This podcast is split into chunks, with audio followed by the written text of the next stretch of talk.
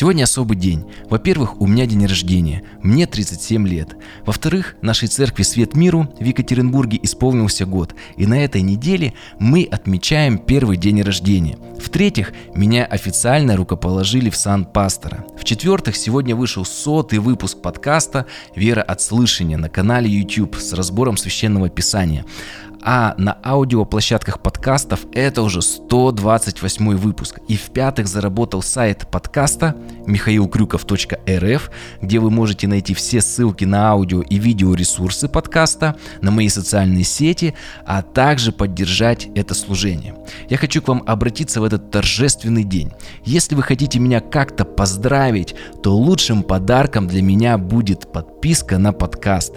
Поэтому переходите на сайт михаилкрюков.рф и подписывайтесь на подкаст на удобные для вас площадки.